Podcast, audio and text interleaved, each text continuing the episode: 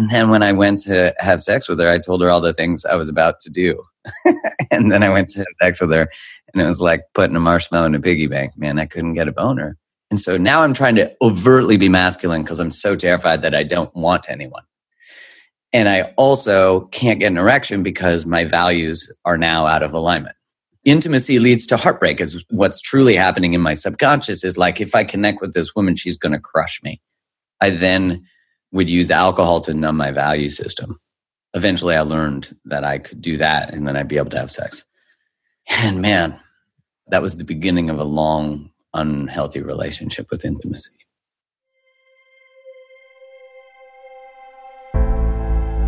Welcome to Men This Way, the podcast for every man who seeks to live his deepest purpose in life, who's committed to showing up fully and giving his unique gifts to the world. Because if not you, then who? I'm your host and fellow journeyman, Bryan Reeves. Bryan with a Y, Reeves. Men, this way.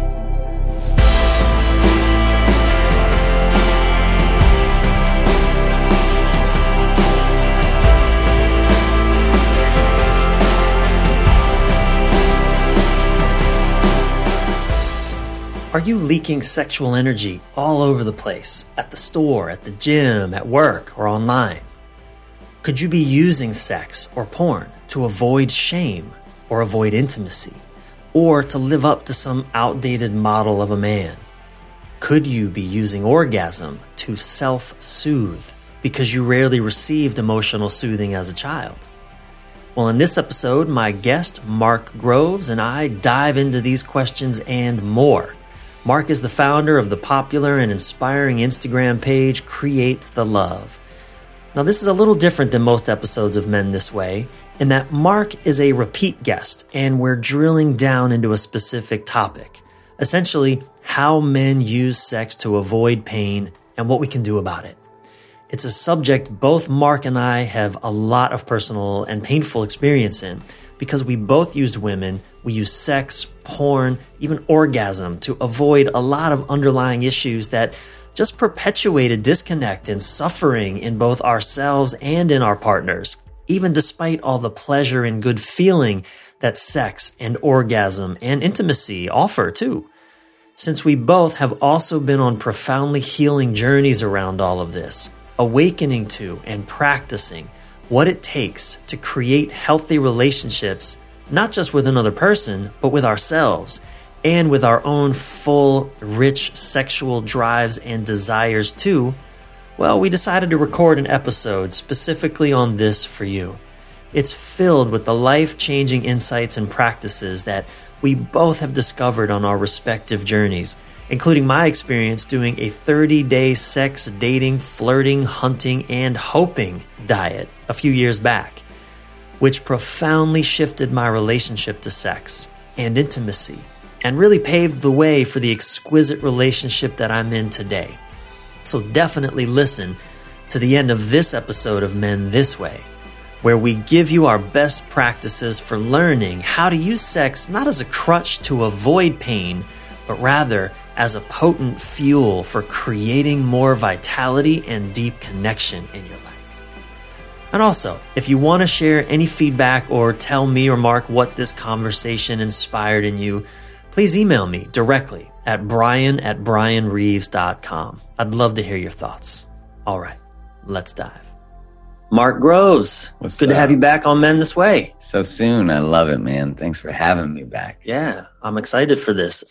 If you haven't already listened to the the episode where Mark and I talk about shit, man, I kind of forget in this moment, but it was profound. Talk about your journey as a man. Something fucking. We talked about something really cool. That's a go listen to it and then tell us what we it. talked about.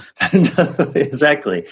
But I wanted to have you back on because, um, and, and this is going to be a little bit different than a lot of the episodes because after we got done recording, uh, as we were talking, you said something. You said, "Man, we should do an episode. We should have a conversation about how men use sex to avoid pain." Mm. And I thought, hell yes, that is a great idea. Remember that? Yeah, oh, yeah, man. And it's it's one of those subjects that I think, you know, we're so socialized and cultured to be sexual as men. Like, even if we don't feel sexual Mm, or we're not ar- easily aroused, we think there's something wrong with us. that's right. And I, I think that's an interesting thing that we, we haven't really been able to, th- that we don't necessarily differentiate. Yeah, totally. I think, um, you know, as I look back into my past, I think when you said that and suggested that, it really spoke to me because, man, I did a whole, I did a whole, uh, what I called my sex, dating, flirting, hunting, and hoping diet. yeah, I remember Many years ago. that. I followed you Yeah. and your, I remember reading your, your update. Yeah, that's right. And because I, I hadn't seen it until then, how much I was u- essentially using women, but not women even, just but like feminine energy wherever I could get it. Oh yeah. Me too, man. to not feel well i didn't even know what i was avoiding at the time so how men use sex to avoid pain and now this is we- we- i know uh, you know i have some things we definitely want to touch on and cover but why did this really leap out at you as a subject we should explore because I did it. You know, I think it was um it's a subject that I think uh, I didn't know I was doing when I was doing it till I realized that the results I was getting in my life were reflective of, you know, I'd say I really want a deeply connective relationship. And I was hooking up with this girl every Sunday, I remember. And a friend of a friend said to just happened to be that these things were connected. But another girl had just gotten out of a relationship and she said to our mutual friend of the one I was hooking up with, she said, uh, you know, I really want to just hook up and find a good guy who I can, you know, trust and blah, blah, blah. And the girl's like, well, you should hook up with Mark Groves. And she turns to her boyfriend, who's a friend of mine. Mark Groves is single, right? And he's like, yeah. And he's, like, oh, well, just hook up with him. He's a nice guy. Well, the girl who I'm hooking up with is like, hey, I, cause they're friends. The one, yes, she goes, hey, I heard uh, you're the guy to hook up with if you don't want a relationship. And I was like, oh, God. right. So now my two worlds have collided, wow uh, which most people might think opportunity for a threesome. yeah But what I realized was that I wasn't what I said I wanted. I was what I was choosing. yeah And my two worlds, my integrity, everything that I didn't know I was, I mean, it would be obviously, it's very obvious once you hear it, but at the time, yeah I thought I was just, you know, hooking up with someone on the way to the relationship I wanted. But right really the energy I was putting out there was, and so I felt like I put myself on a Vaj vacation, I called it. vaj vacation okay And I had such an, an addictive relationship with intimacy since I'd had sex when I was 16 or whatever. Sorry, mom and dad, if you're listening. Um, yeah, I think I was 15 or 16. Anyways, I hadn't not had sex with someone like for longer than a period of like three months. in Mhm. that whole time. So I was like, maybe it's time that I learn why I'm drawn to what I'm drawn to. Mhm. It's like putting the drink down, you know, it's the same idea. Yeah, you just said something really amazing that I want to highlight. You said, I was not what I said I wanted, I was what I was choosing. Did I quote that correctly? Yeah. Yeah, I think so. Yeah. In other words, what I was saying was incongruent with what I was actually, what I was saying I wanted was incongruent with what I was actually choosing. And I think, you know, as I reflect on my own journey, and the reason I did this dating, uh, what did I call it? The sex dating, flirting, hunting, and hoping diet was because likewise, I so wanted to, you know, Rob Kendall, he says something really interesting about men and sex. He says, I don't actually think it's not that men are, are wanting sex so much, it's that men actually are using sex to get validation. Oh, 100%. Like, I think that we all turn to, and this is my own personal opinion through my own experience, is that I turn to an unhealthy relationship to intimacy and sex because I very much respected my body and the sexual choices I was making when I was young till I went through heartbreak. Mm-hmm. And when I went through heartbreak, I first off didn't desire anyone for the first time. And that was crazy because I was 19 and in college and I'd be walking down, you know, the hallway at the university. And, you know, if it had been a week before my heartbreak, I was like drawn sexually to every, Mm. you know, to most women. Yep. But after my heartbreak, I wasn't. And I thought something was wrong with me.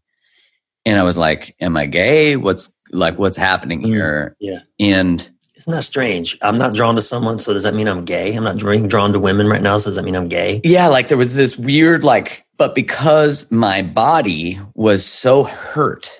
There was no information for this. I mean, this is 21 years ago. You know, I couldn't Google this. it's not like my guy friends were like, "Yeah, tell me about your extremely painful monogamous breakup." Right? they were grinding, not all of them, but you know, some of them were grinding with chicks at the bar and hooking up, and here I was yeah. thinking relationships are the way to go, and I'm you know standing in the truth of my authenticity and my values. And man, about three weeks after that breakup, I did a bunch of things I'd never done before. One, I made out on a dance floor, which hey, that wasn't so bad. Mm-hmm. And then I tried to take a I mean, I took a girl home to my parents' mm-hmm. house. That's stupid. Like talk about more one night stand setup. Uh-huh. Dressed like the devil. It was Halloween.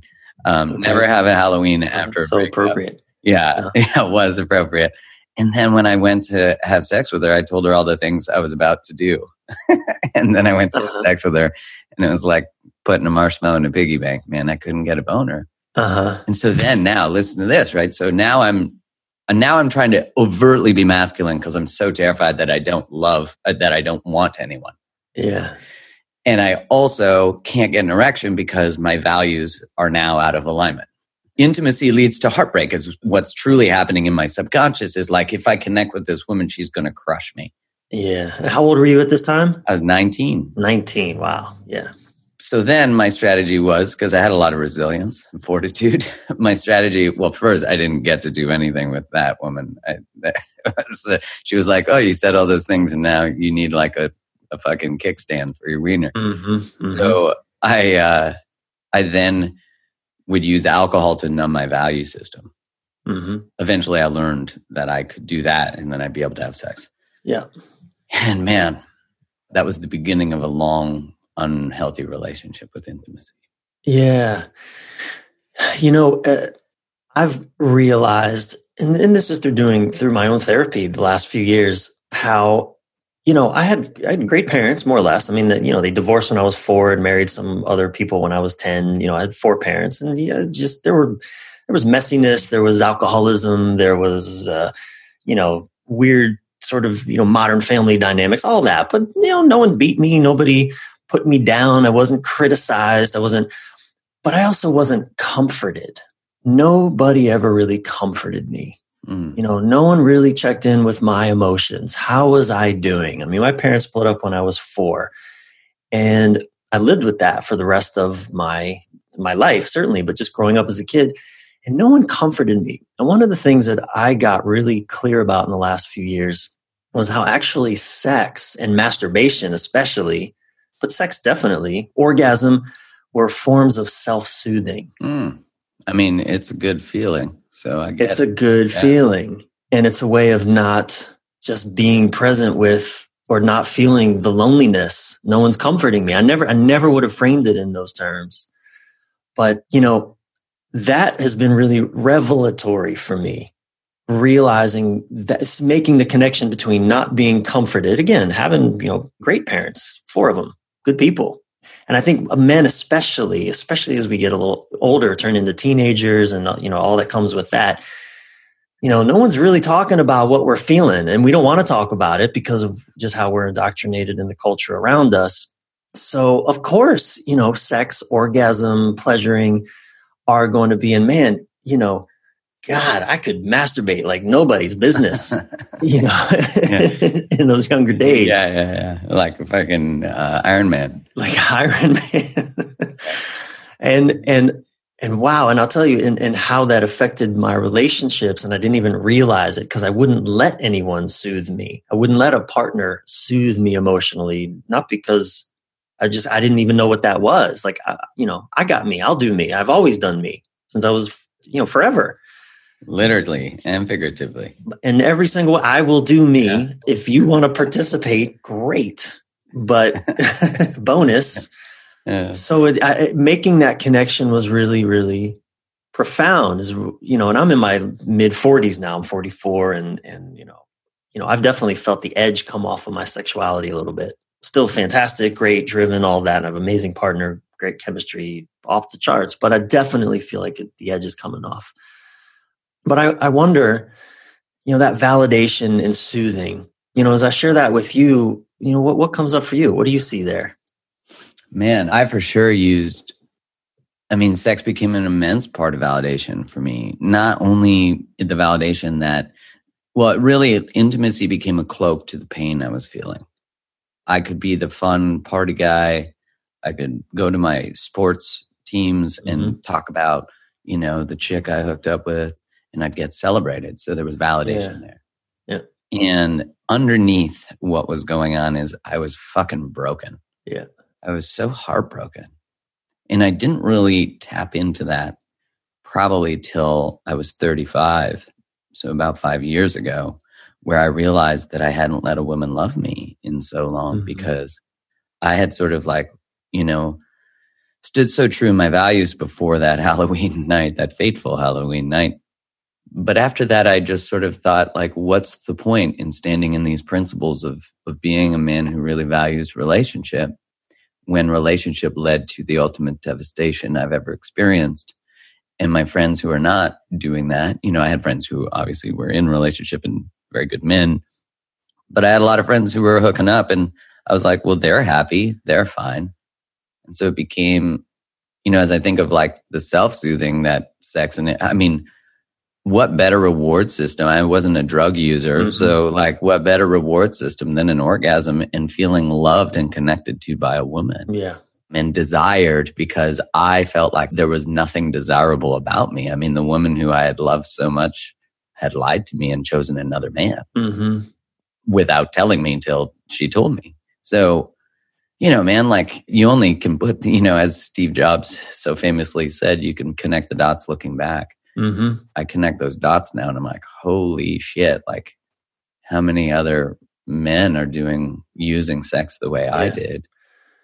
Yeah, I remember too, as you were sharing that, that through my adult life, I would, you know, as time wore on, I would go, okay, so I'm having, I'm having sex, you know, sim- similar to you, like I didn't think this years ago, similar to you. I didn't know you similar, but I was thinking I'm having sex. okay, it'll be about three months maybe before my next partner. Okay, that's not too long. You know, I'll, I'll, I'll get there. That's a pretty good ratio. It's a pretty good rate. You know, how do I measure up all of that? And it was, it was so about validation. Absolutely, man. It's So much about being validated. Even, you know, I was never the bragging to my friends type at all. And, you oh, know, I definitely was. Ill. you definitely were. I was so douchey that way. Yeah. yeah. You know, that's why when, uh, you know, when I thought about just all the, just the ways that I've, you know, participated in the, the, you know, mutually, because of course two wounded people find each other, mm-hmm. you know, in mm-hmm. that pain of wanting to soak in alcohol or, or whatever it is, even just in relationship free intimacy.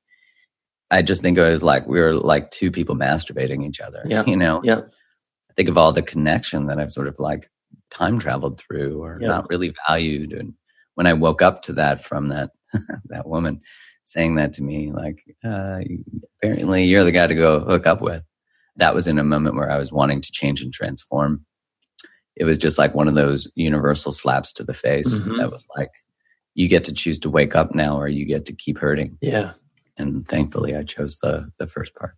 You know, as I was uh preparing for this and I was looking, okay, let's let's come up with some statistics was my thinking. Okay, well let's look out there at the the world of research and statistics and sex and satisfaction and men and women and all that. And here's the bottom line. It's a fucking mess out there. Fucking, a fucking mess. It totally it's, is. It's 100% mess. That's a, I like that. That's validated too by, you know, we don't even, the sample size. Well, I think it's just like when we talk about, you know, I think we touched on this previously, uh, in our last podcast, but it was talking about. I just think it's a way that immature, painful masculinity becomes expressed. That, you know, of course, you know, I'd be an idiot to say that having sex with, an, you know, a number of people and having a lot of experiences wasn't fun. Of course. Yeah. And that's the hard part is like, that would be like, I mean, I've never done cocaine, but that'd be like all those times I did cocaine denying that I had a really good party. Right, right. Right. So uh-huh. I think there's a balance of like, where is your exploration within your integrity? Because, of course, you can have sexual experiences that are within your integrity. Yeah. But when, and I think this is an interesting idea because I don't know that there's necessarily a right answer. But when is it in integrity to be expressing yourself sexually? And of course, integrity is going to mean different things for Yeah. different people. Yeah. But what do you think? Well, I actually, you know, I wish someone would have told me it's okay to not want to be in a relationship or not be in a relationship when I'm in my 20s and 30s. It's okay to just be single and enjoy the sexual experience or the adventuring or tasting all the different flavors of life and women. And I wish someone would have just said, you know what, it's okay. And not from a place of, you know, you should do that, or that's, you know, man, fuck marriage, dude. Don't relationships suck. Not from that place, but from a just, it's okay. It's okay to not be ready. It's okay to, Yeah. when you say integrity, I mean, that's what I realized. I think I was so torn and needing that validation. I stayed in relationship with women, or I would choose women, or, you know, I would kind of play at love. I heard one psychologist say this years ago that men will tend to play at love to get sex and women will play at sex to get love. And I don't know it's so black and white. I believe that, but I definitely wasn't ready to be two feet into a relationship. Neither was I. Although I, I said I was and I wasn't. Well, I mean, I think if I look in hindsight, a lot of my exploration was trying to figure out how. I mean, a lot of my dancing around was, you know, to figure out how to not pay attention to my pain. You know, it was like yeah. a constant distraction. And what better distraction than a nice smelling, beautiful woman, Totally. you know? And uh, I've been evolutionary designed to be distracted by that. Of course. Yeah. And so I think it became like, where does my integrity become the number one priority, you know, versus my biology?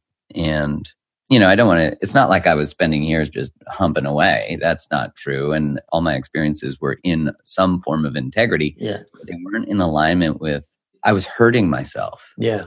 you know, and I think also at, at some point I just got so good at pretending everything was okay and being charismatic and funny and all that shit that I was like bypassing my feelings completely. hmm And I know we talked about this before we started the podcast just about this ability. If you're really good with language, you can actually pretend to be connected to yourself. You can fake vulnerability. Right. Yeah.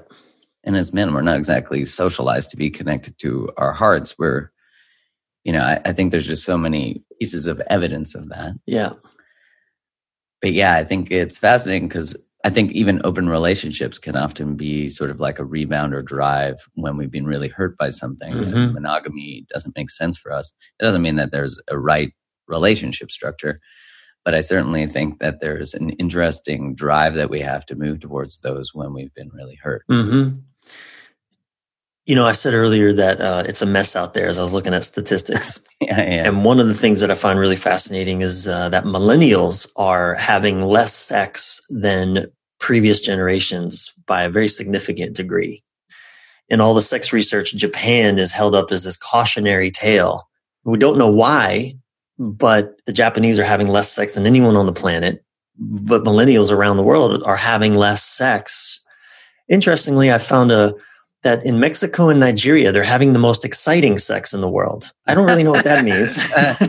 I mean, I've seen the way the Mexicans dance. I get it. but but that but that aside, you know, and I, as I was reflecting on this, and no one really has good answers as to why that's happening. But one of the things that occurred to me, and they blame everything. You know, I mean, depending on which expert you talk to, they blame you know surging anxiety levels, dating websites, pornography, mobile Yeah. porn, uh, you know, living at home with parents, all kinds of things. But hell, you you took a woman home to your parents' place, so that's clearly not. You got to take that off the Don't table. do that. My dad still talks about that. So the devil showed up because you were dressed Yeah, as the devil. it devil horns. That's what he calls her. But what I tend to think, and as I just reflect on my own journey, I'm 44. I grew up without a cell phone in my pocket. You know, Dude, me too, man. It's fucking great. I wonder. I believe that so much of you know needing that validation, needing the soothing. We all need to be validated, and we all need soothing, whether that comes from the outside or the inside. We need it.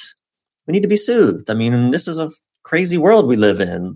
There's threats all over the place, and and stuff. Especially with a phone in your pocket. You're connected to fucking Fox and New York Times and all this shit that's happening. You're just one news flash away on your phone. You get a text from the government saying you might get nuked. Like, Yeah, That's right. Or or you just see a photo on Instagram that makes reminds you of how much you don't like your own life.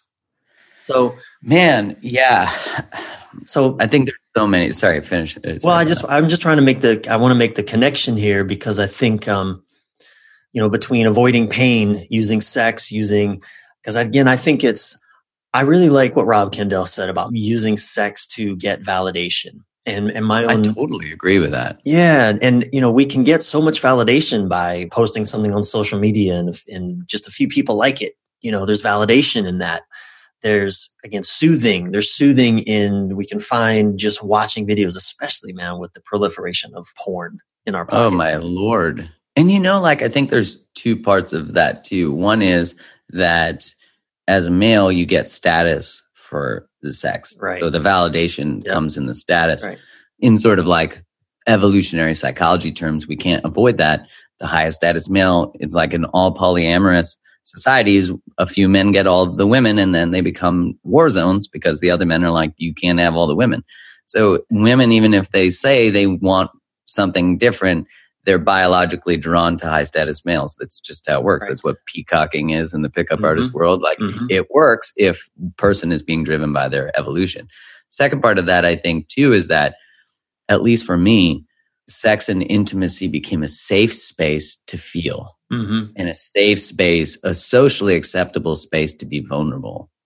And because I think I craved feeling myself so much, and it's great that it's in the positive stimulus, as you were saying, it's like our phones and Instagram, like all of this is just a way of distracting ourselves from ourselves. Mhm. Because I mean, man, when's the last time that you saw someone even waiting in line at the fucking bathroom? People can't even take Yeah. a shit without looking at their phone. yeah.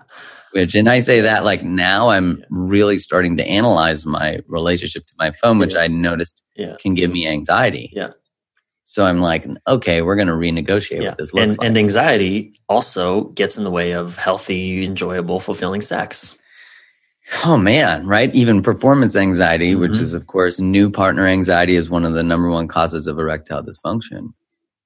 Well, But if you look at your phone, sorry, we'll go. No, go ahead. I, I want to come back to. Let's not forget this performance anxiety. I want to come back to that. There's something really big in that, but keep going. Uh, I was just gonna say, like, you look at like in Japan, they got that crazy cartoon porn. Shit's like regular humans on cartoon steroids, and and it's crazy because I think about like you watch one porn pornography movie with let's say ten chicks or something. I don't even know. You will likely your brain will have seen more sexual experiences with women than you would have ever seen if you were in a tribe Yeah. not that long ago from an evolutionary perspective literally like the microest blink of an eye your Yeah. body your Yeah. nervous system everything your dopamine gets like hyper Yeah. stimulated and then you go to your regular relationship Yeah. with missionary and cowgirl and you're like uh but you know Yeah. i'm not delivering pizza with a hole in the box getting a hand job you know like Yeah. yeah. where's the excitement? And there's no swiping to next. yeah No. Well, let's stay here for a moment because I Yeah. also performance well, I want to stay in porn for just a second. That's a weird thing to say, but um, uh, but I, you know, porn fucked up my body big time. When I got to my late thirties, you know, again, I didn't grow up with a cell phone full of the global archive of porn in my pocket.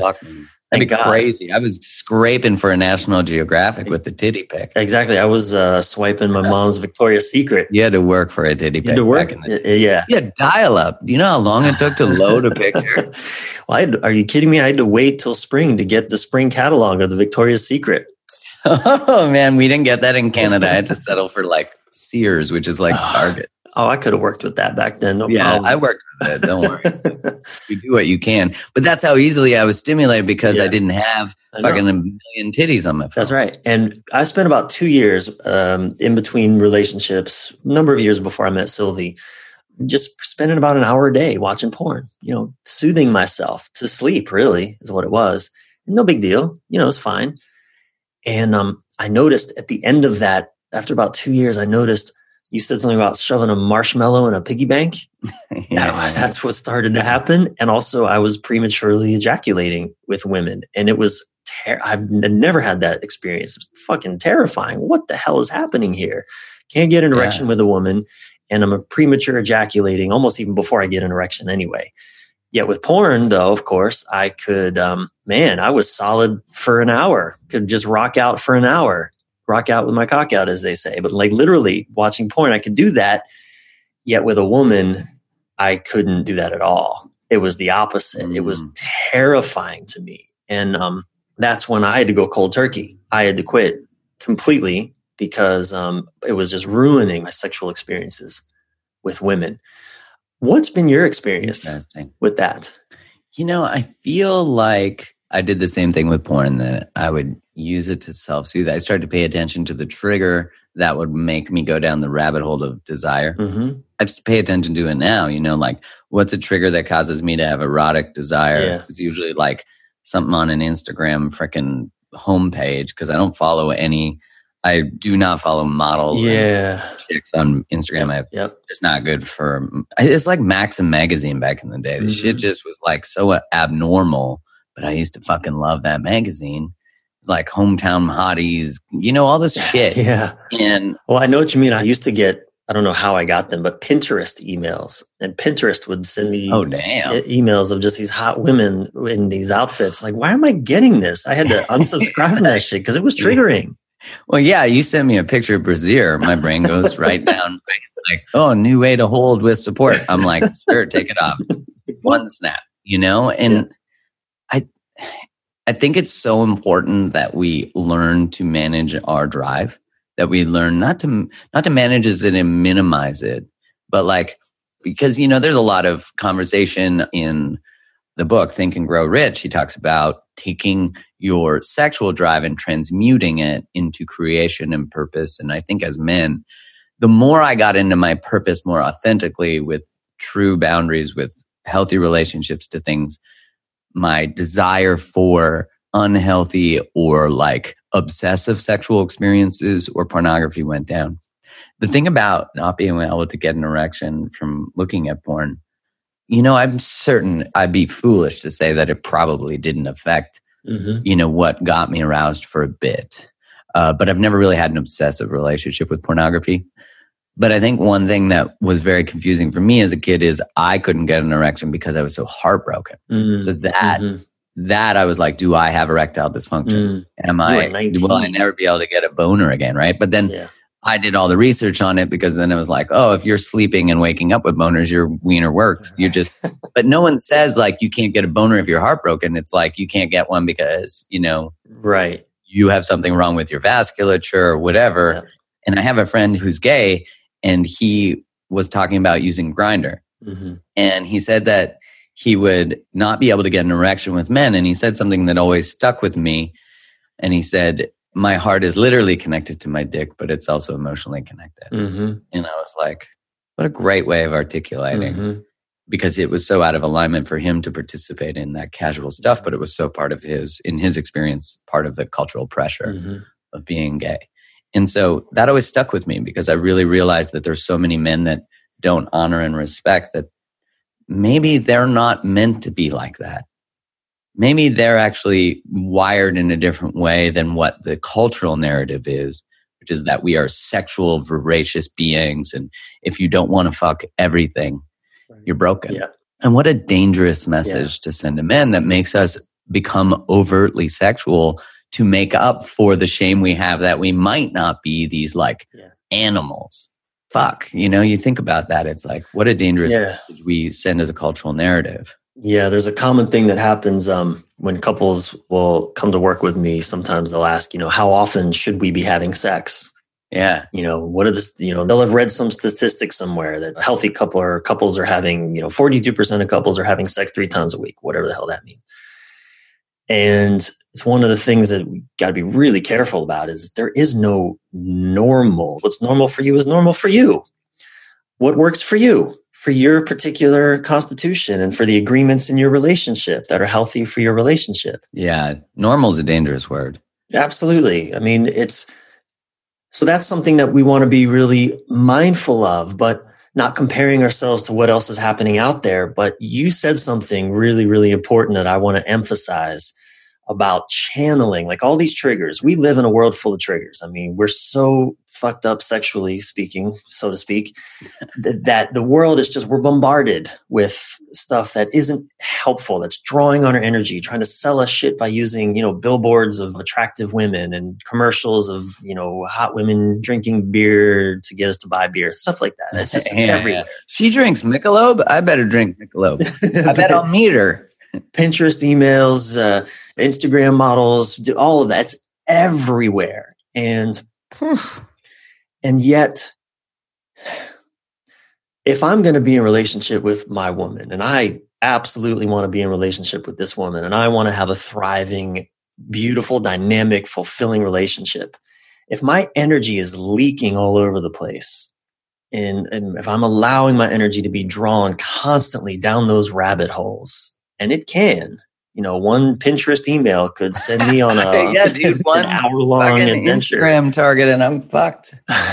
right? you know, yeah.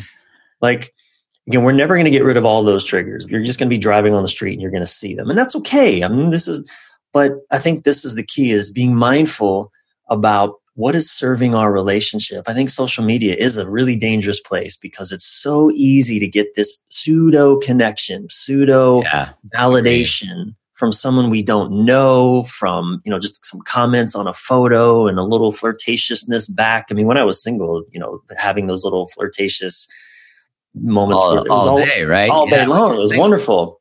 You know, obviously since I've been with Sylvie, man, not not once has that happened. And and I wouldn't allow it for a fucking second. Like I Same. So I, I don't even put myself in situations because as you said, uh, my respect for myself and my integrity and what that means because i know for me that's the most is alignment with my value system.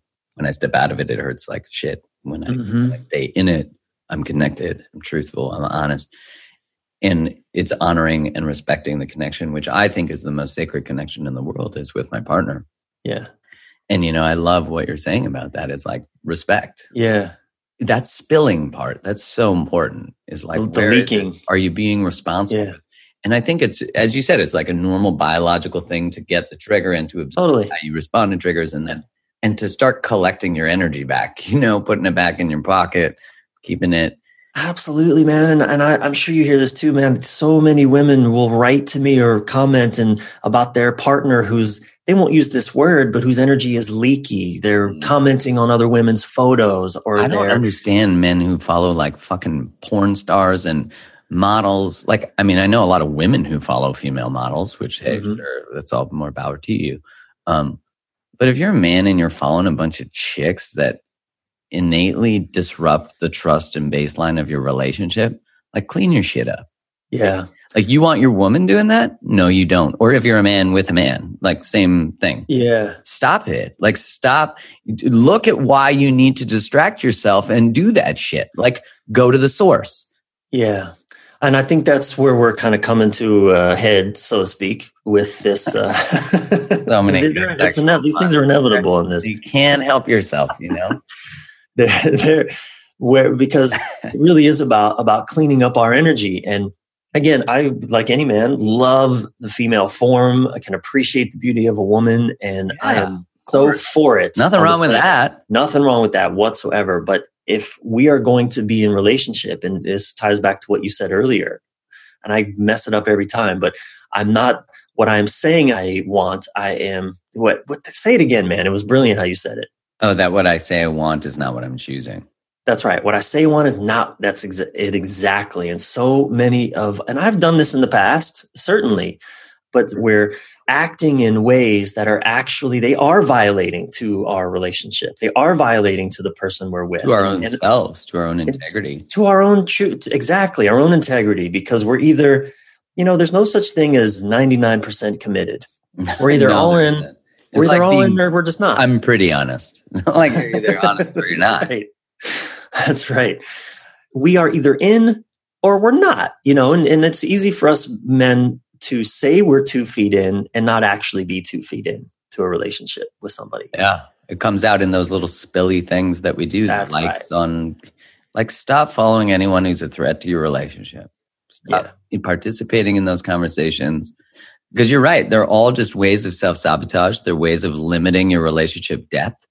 They're all going to keep it very strategically from a subconscious level. They're going to keep us from going deeper. Mm-hmm. With our partner or in any relationship of any time. I mean, the research shows that even if your phone is upside down on the table, you're less vulnerable in conversations.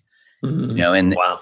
yeah, and that's just because there's this draw. Maybe there's more there than there is here. Yeah. But man, go to a restaurant and watch. Like, I think it's so fascinating because I've certainly been guilty of that in my past. And this isn't about being pious or being like, we're in integrity and you're not. It's like, no, man, we all dance in and out of alignment. We all dance in and out. But eventually you have to decide what is like the centrifuge of who you want to be. Yeah. What is like the core? of, You're going to make little mistakes here and there, but you're going to correct them. But like as a core being, what are your principles and your values? Yeah. And are you going to live by them? Yeah. Man, I was a master at saying what my core values are, appearing as though, and then, yeah. you know, dancing around all that stuff. And eventually, really great women called my ass out. Yeah. Yeah. And men, great men too. Yeah. Like, you're full of shit. And I'm like, I am, yes, I am. you know? Yeah, I, I did want to know because I'm sure this is so valid for so many people. How did you work through the pornography effect on your erection? I, I that was really, uh, yeah. No, because I'm sure well, plenty of people, I do too. Yeah, well, I just I quit cold turkey. I mean, I just stopped from one day to the next because it, it, just there was an ex- a specific, well, a couple experiences that happened maybe over the course of a few weeks with different women that it was just my body is essentially broken when it comes to women now, again, so to speak, and I just it was terrifying. I was scared. I hit a bottom. What was and the so, bottom? Well, the bottom was, as I said, I couldn't get an erection certainly couldn't maintain it. And I prematurely ejaculated before, pretty much before she even touched me. I never had those experiences. Yeah. Never. I've always had very, very, you know, very sort of healthy, just for me, you know, just it worked. My body just worked great. So it was like it, the contrast was overwhelming. And I think this is a challenge because a lot of, especially younger men, they don't have that contrast that I had because mm. I grew up in it again without Same. smartphone yeah. porn. So I had the contrast.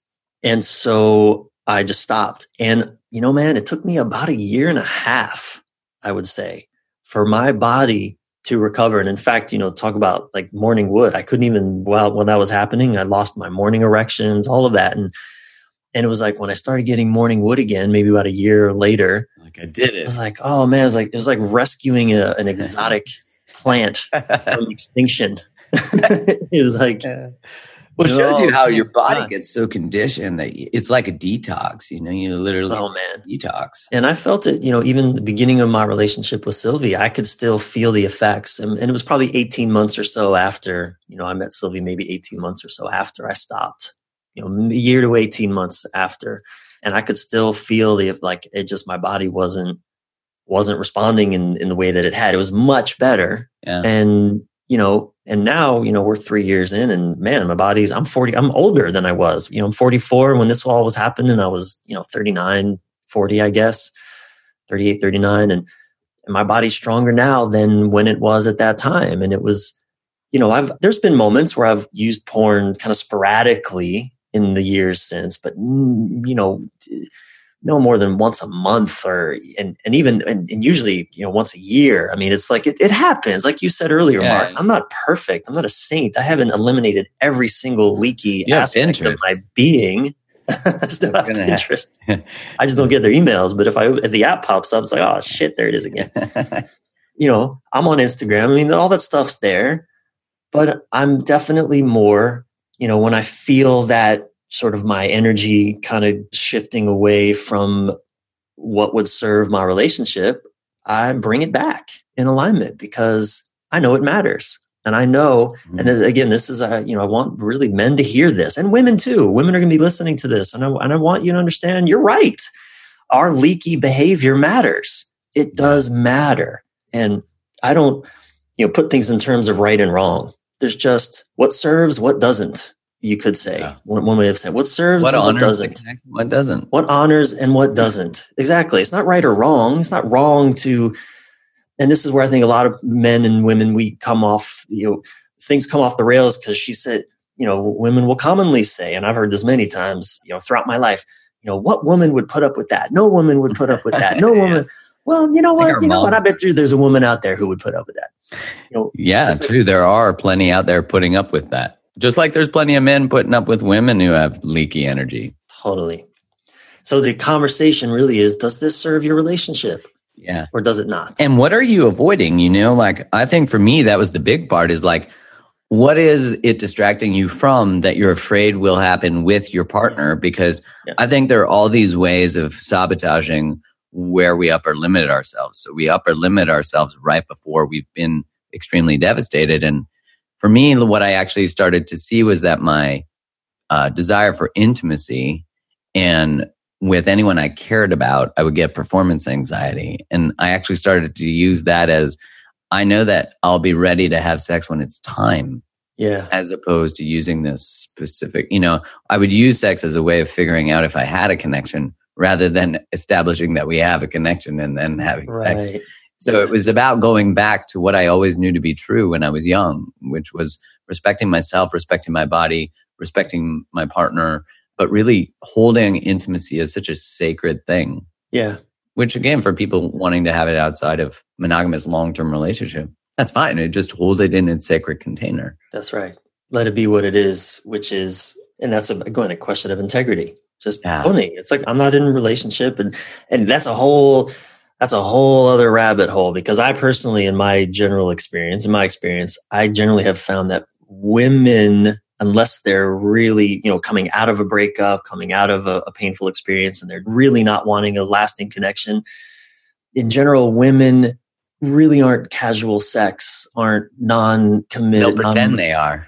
They'll pretend they are, but it doesn't really work well. No, it, it doesn't. women. I totally agree because it's. I think two things at, at hand there. One is evolutionarily they need a partner in order. The consequences of of sex are, mm-hmm. are much higher for women. Mm-hmm. Yeah, in terms of yeah. child. The second part there is that men and women process oxytocin differently. So for a man, oxytocin, because of its interaction, this is what is thought its interaction with testosterone, it shortens its half life. Yeah. Oxytocin in women lasts about two to three weeks. So mm-hmm. if they're going to catch some feelings, both sides, right. but it just won't last as long. And I think that's a, it's just an important thing to, you know, mind your oxytocin, mind, but also don't misrepresent what you want. You know, like that happens all the time for men and women. Men saying they want a relationship or don't, but they really do want the other thing. And it happens in both yeah, directions. Totally. Yeah. Let's circle back to performance because there's a really important thing here. You know, this is one of the the stories again. It's validation. You know, pleasing a woman, making her come, making her have an orgasm. Mm-hmm. It's so outcome oriented, and what I so performance based. Yeah, it's so performance based. And what I I don't know years ago, I kind of got clear about this and how actually you know a lot of men, and I've done this too, but we will we'll do all these things to try to make her have an experience because it makes us look good. It's really not about her at all. Totally. About making ourselves look good. like running a DJ turntable. Yeah, I get it. Yeah.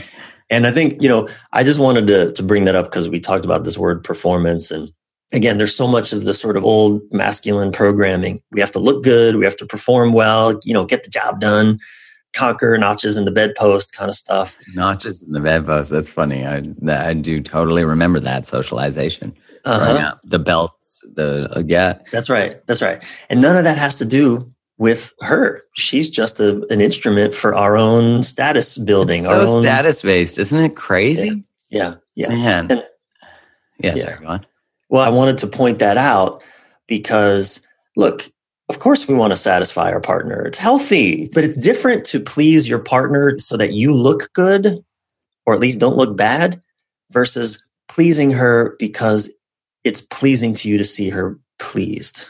Yeah, I totally you agree. Care. You know, that it comes from a sincere, authentic place rather than it being performance based. I mean, there are so many conflicting pieces of socialization in this. I mean, there's a book written for men called She Comes First which mm. is really I think ironic that it's like we want it to be about both experiences. Men tend to be very outcome based, as you're saying. Mm-hmm. Like, did you come? Did you come? I mean, I used to ask that question yeah. all the time. Still do to check in, you know, like, did you? like, I'm great. What's happening? What's yeah. happened over here? But I think what's also like Emily Nagoski, her book "Come as You Are" is a really great book. It's written for women, but I think it's great for men and women. And in it, she talks about how we both have spontaneous desire, like I saw a breast, I want to have sex, or I have an erection, I want to have sex. Men's desire is often connected to whether they have an erection or not. Mm-hmm. And women's is tends to be responsive desire. So you took the mm-hmm. garbage out, I wouldn't mind humping you. We started mm-hmm. kissing. You know, mm-hmm. so there's spontaneous and responsive yeah. desire.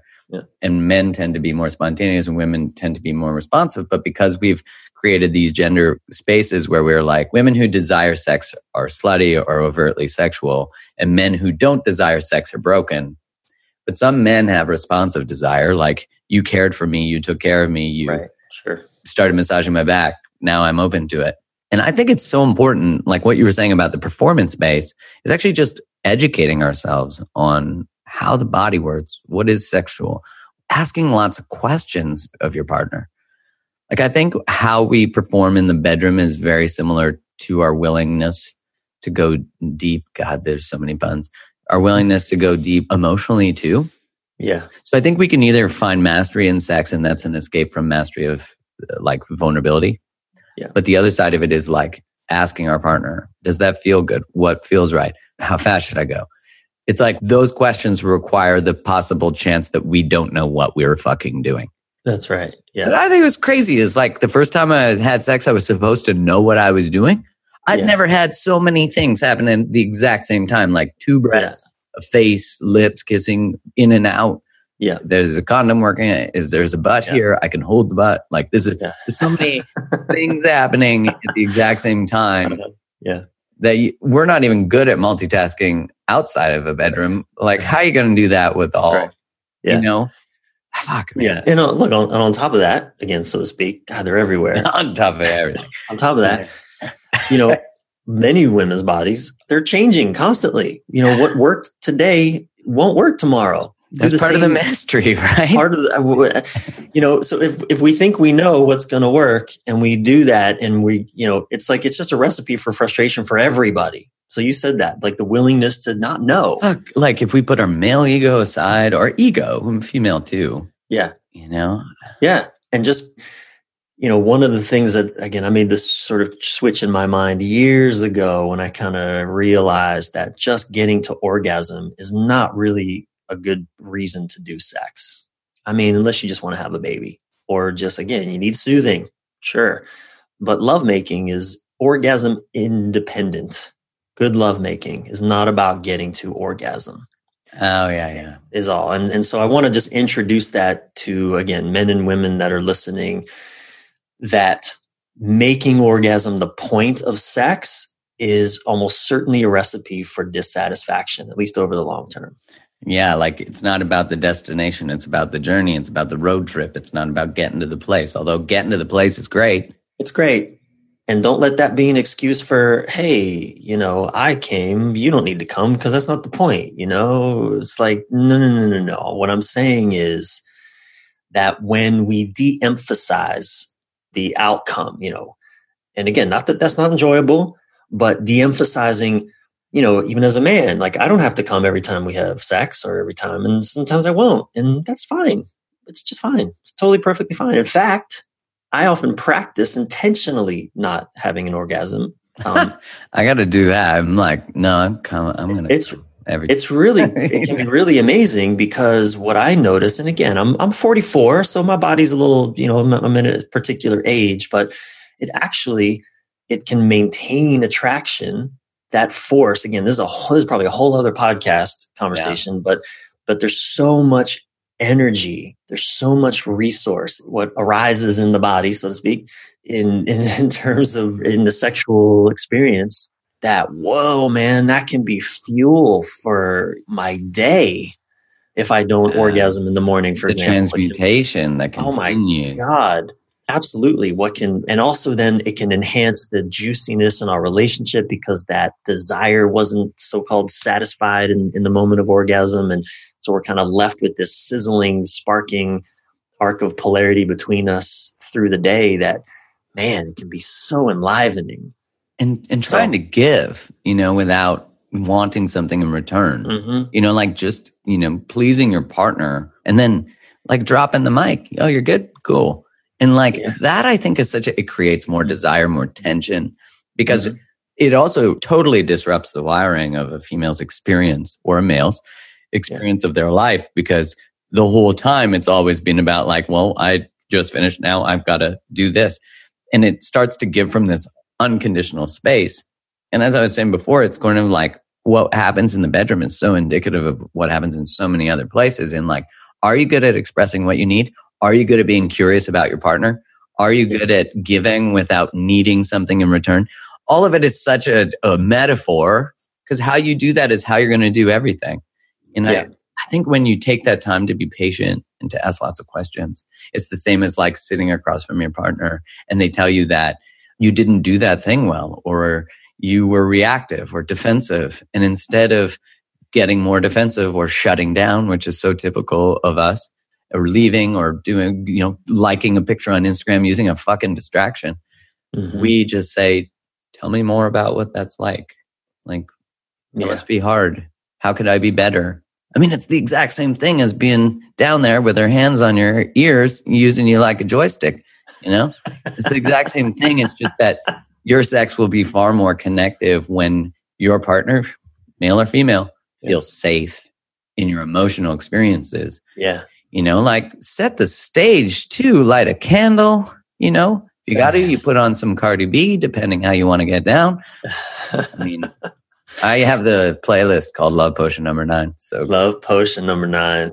Oh, come on, share the playlist, man. And I got a rock version and, a, and an R and B version. You know that R and B version's gotta have like old school jam, right? Old, old school. Usher.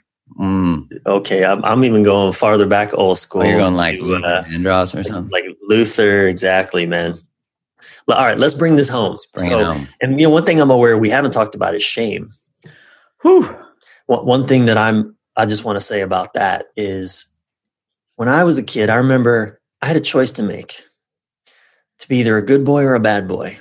And bad boys were the ones that just wanted to get in a girl's pants. Good boys clearly didn't want to do that. And I chose to be a good boy for whatever reason. I don't know. Same with me. Parents divorced, yeah. nobody comforting me. So I need, you know, gosh, man, to survive, I need to be liked. I thought I'd prove that I was different than other men. Is that what it was? Yeah. Same, good boy, nice guy. Yeah, good boy. Nice guy. I'm a nice guy. And so I totally disconnected from my sexual drive in many ways. I mean, it was still so alive in me. And I just I would just masturbate it out constantly. Mm. But I was so ashamed of just and I see this come up in relationships a lot where, you know, we men still live and women too, for sure. But you know, this is really, you know, conversation more for men we're talking about, and we're men. So but men, we're still so shamed by having a sex drive, by wanting to have sex. And man, the damage and the, again, it finds its way and usually it finds its way into porn. Yeah. The expression of it.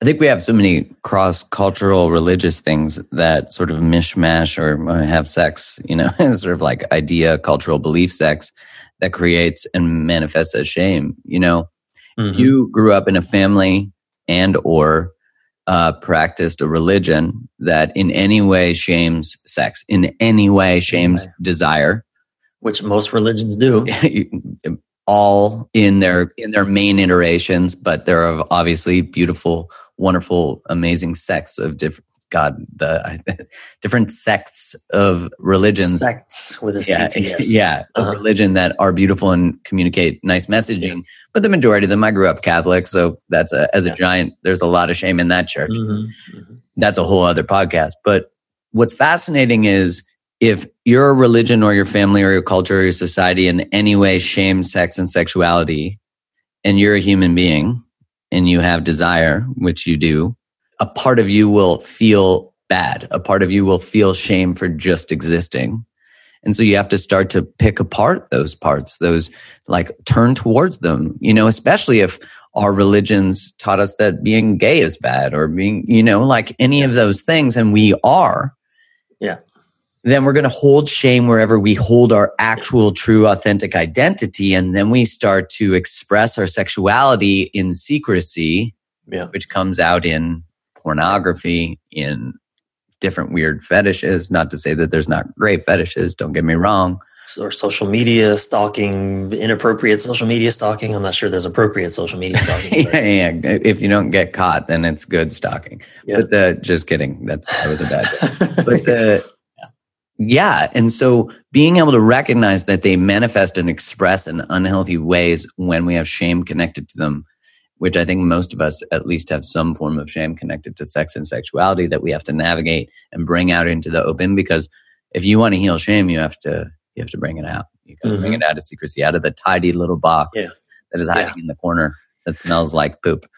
So good. There's a good segue to um, talk about.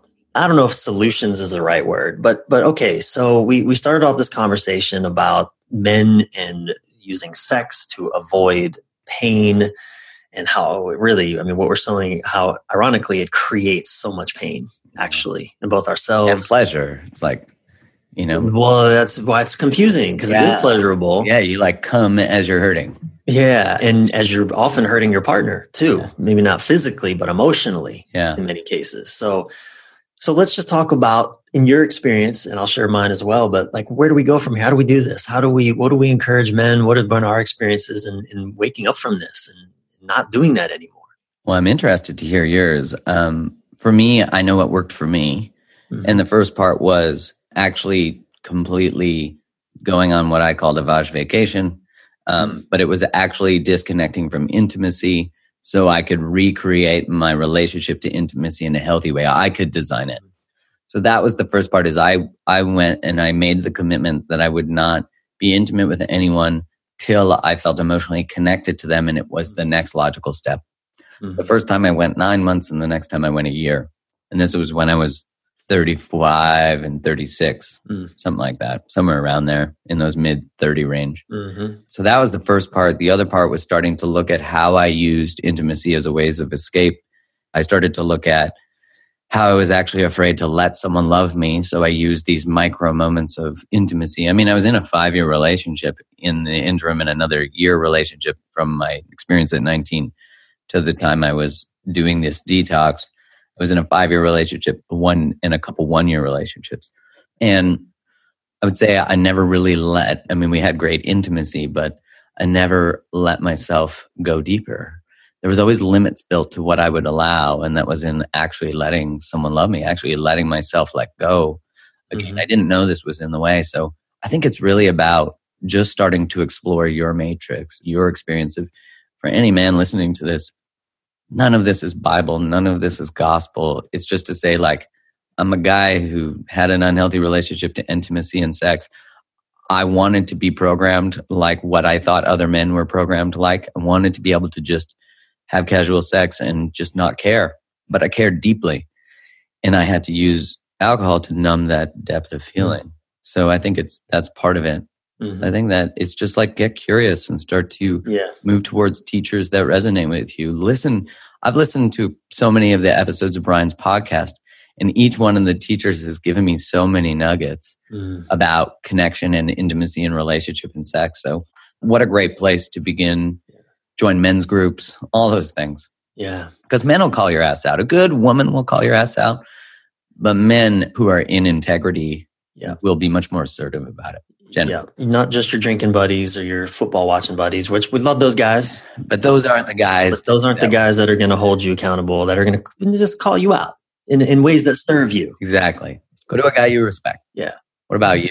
You know, very similar. I, you know, I did that dating sex diet. I called it the sex diet, but it wasn't about sex. It was about using feminine energy to feel better about myself. And I stopped. I just, I, I went on a 30 day complete fast. You know, I wasn't going to, what that meant was I wasn't going to, um, you know, linger in the produce department at the, at the grocery store when, you know, some cute girl, great department, you know, holding bananas or funneling some vegetable that I wouldn't have any idea what to do with in the kitchen, but just in the hopes that this, you know, woman would notice me. I was just going to cut all that out. You know, after yoga class, oh, I wasn't going to linger. Good in the back of the room, you know, again, hoping to talk to somebody. Now, if you are single and in integrity, both great places.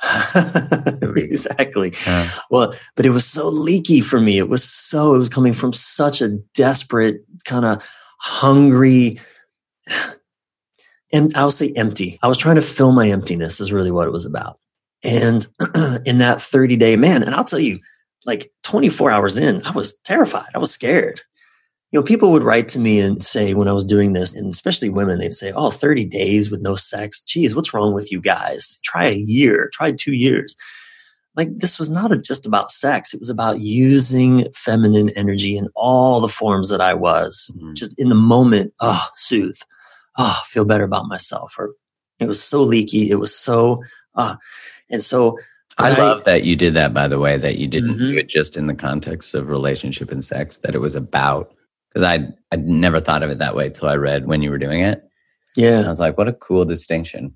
Yeah, because it was it was also about like not calling even just female friends, you know, to hang out, to spend time with female friends, because oh, at least I'm around a woman. Yeah. Even that, you know, cutting all of that out. Uh, that's why I called it the hunting and hoping diet as well. Hoping. I don't know. There was a diet on hoping. There's no, I'm cutting out all hope that some woman will complete me. and, and in that experience, and by the way, if you're listening, if you want to do that, I actually have a 30 day free kind of email sequence diet that'll, that'll take you on that diet. I'll put it in the show notes. The link is bryanreeves.com slash dating diet. Well, there's the way to try it to start it, boys. Yeah. Men. And men. men, thank you. What was so powerful about that is I had to just be with my experience. Like what you said, I had to get curious and just be with what was coming up for me, so to speak. Sorry, man, it's all over. So good though. I can't help myself. Terrible. We become twelve when we do. yeah, no. and I'll tell you, man, it was one of the most transformative months of my life because, and again, I was being with my loneliness finally. I remember I remember maybe it's about a weekend or so, and I'm living in California. You know, I grew up on the East Coast. My family's scattered around the country. And about a week in, again, I'm riding my bicycle alone on Venice Boardwalk. And here's the rules. I can't just call, and I have a lot of female friends. I can't just call a female friend to make me feel better about myself. I can't flirt with some girl or talk like that. Nope, cutting that all out.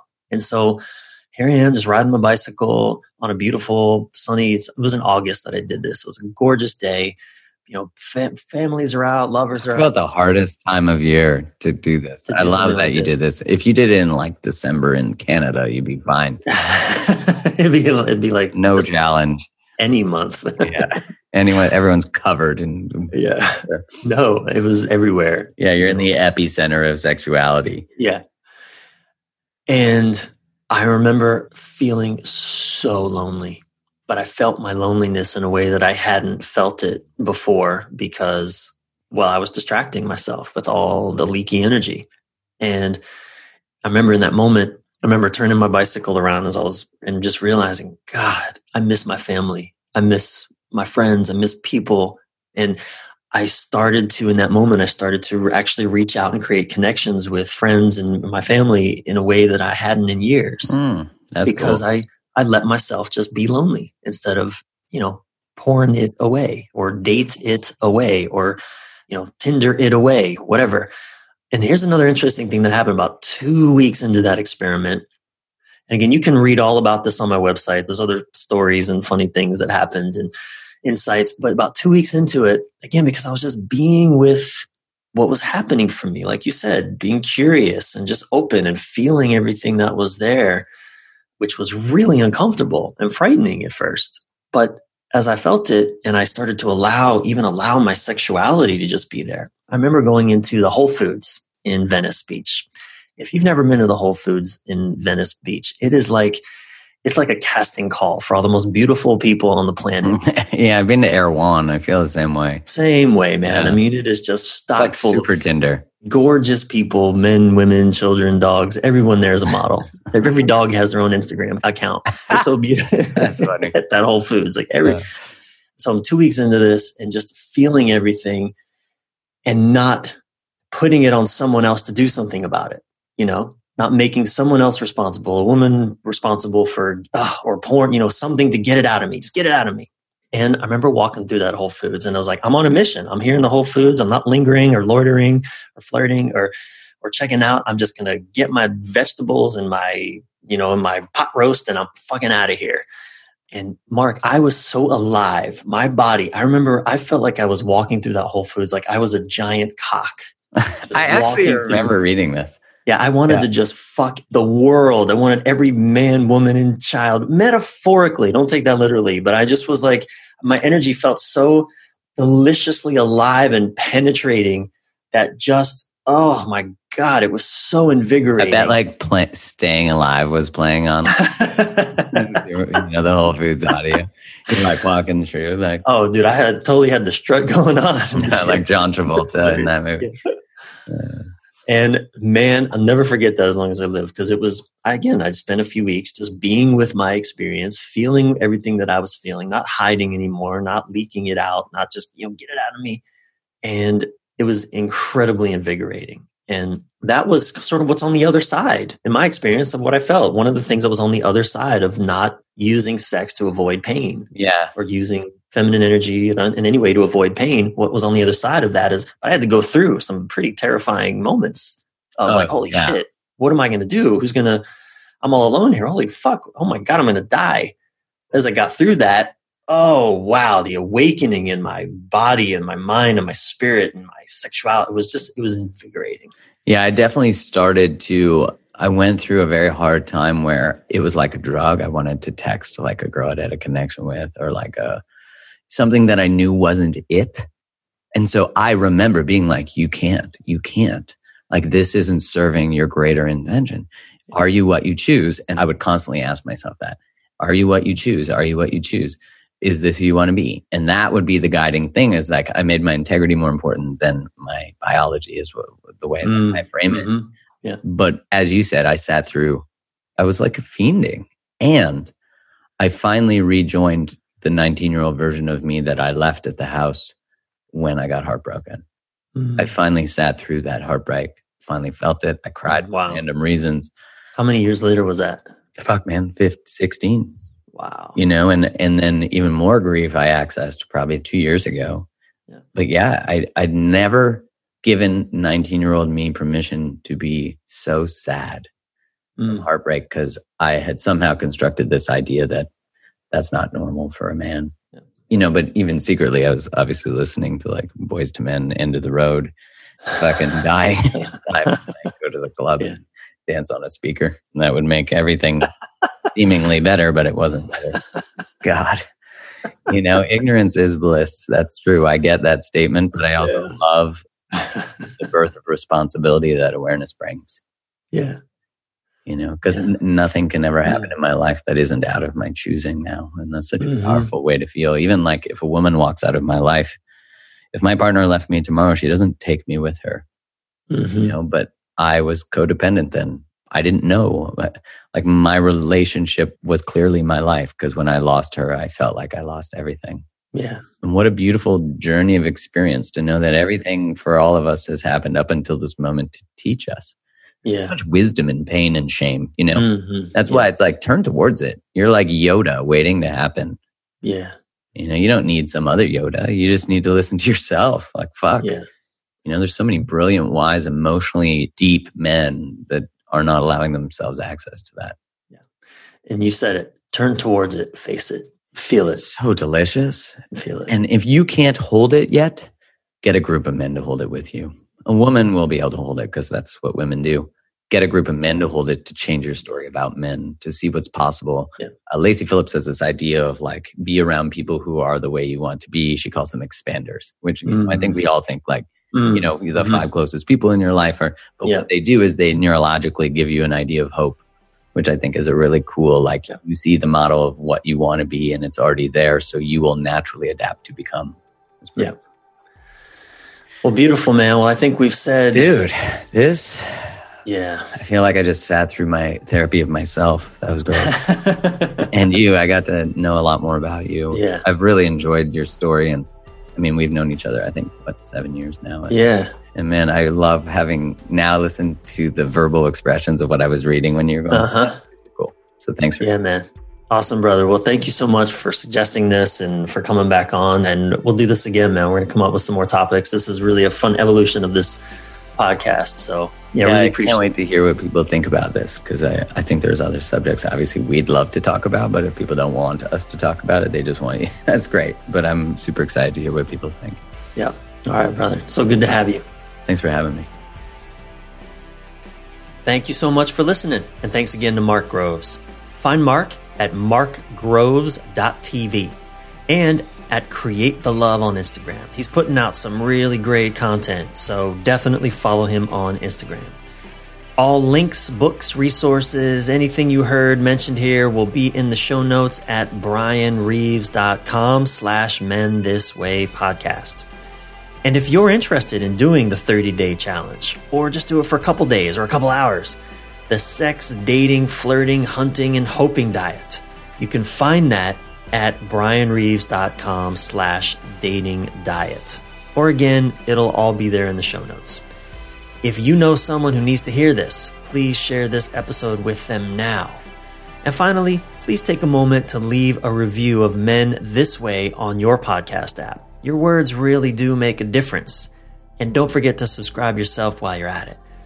I'm your thriving life and relationship coach, Bryan Reeves, Bryan with a Y Reeves. Until soon, keep your head up, your breath relaxed, and your thoughts inspired.